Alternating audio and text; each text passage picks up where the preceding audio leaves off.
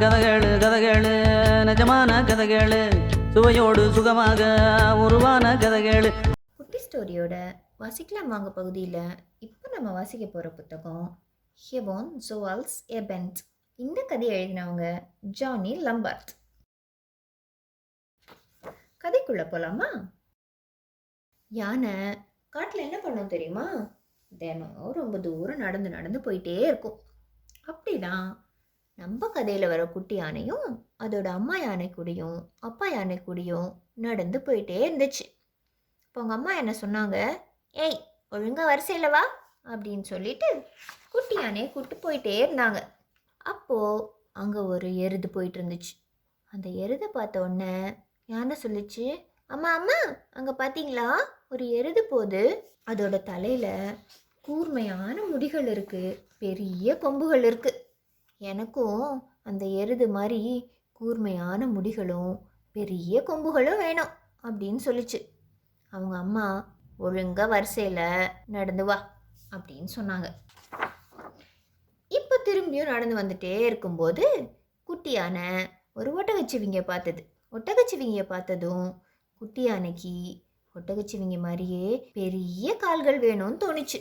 இந்த மாதிரி பெரிய கால் இருந்தால் நானும் ரொம்ப பெருசாக இருப்பேன்.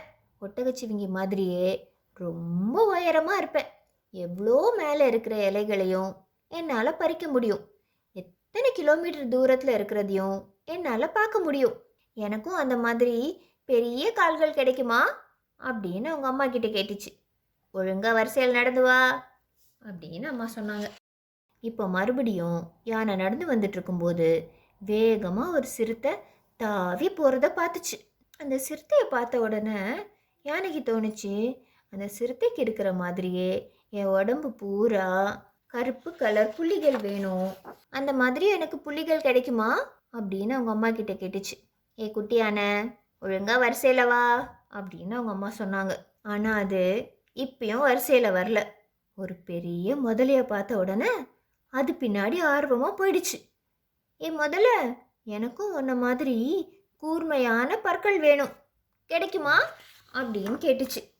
முதல்ல யானையை பார்த்து ஏய் ஒழுங்கா வழியை பார்த்து போ அப்படின்னு சொல்லிச்சு. முதல்ல கத்துன உடனே யானை பயந்து அவங்க அம்மா பின்னாடி போயிடுச்சு. ஏய் குட்டி யானை ஒழுங்கா வரிசையில் வா அப்படின்னு இப்பயும் அம்மா யானை சொல்லுச்சு.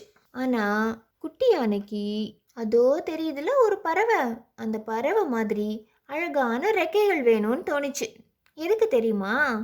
அந்த பறவை மாதிரி அதுக்கும் பறக்க ஆசையாக இருந்துச்சு. அதனால தான் இப்போ குட்டி யானை ரொம்ப சோகமாக நடந்து வந்துட்டே இருந்துச்சு. இப்போ அம்மா யானை சொல்லிச்சு ஏ குட்டி யானை நில்லு. நம்ம வர வேண்டிய இடத்துக்கு வந்துட்டோம். அப்படின்னு சொல்லிச்சு. குட்டி யானை இன்னும் சோகமாகவே இருந்துச்சு. ஏன் அம்மா யானை குட்டி கூப்பிட்டு சொல்லிச்சு ஏ குட்டியான உனக்கு கூர்மையான கொம்புகள் இல்லைனாலும் நீளமான கால்கள் இல்லைனாலும் அழகான ரெக்கைகள் இல்லைனாலும் நீ ரொம்ப சிறப்பு தான் ஏன் தெரியுமா?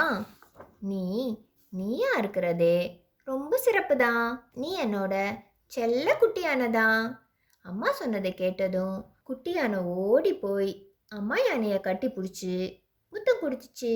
திரும்பவும் இன்னொரு கதையோட வாசிக்கலாம் வாங்க பகுதியில். நான் உங்களை சந்திக்கிறேன். சகஜமான கதைகள்.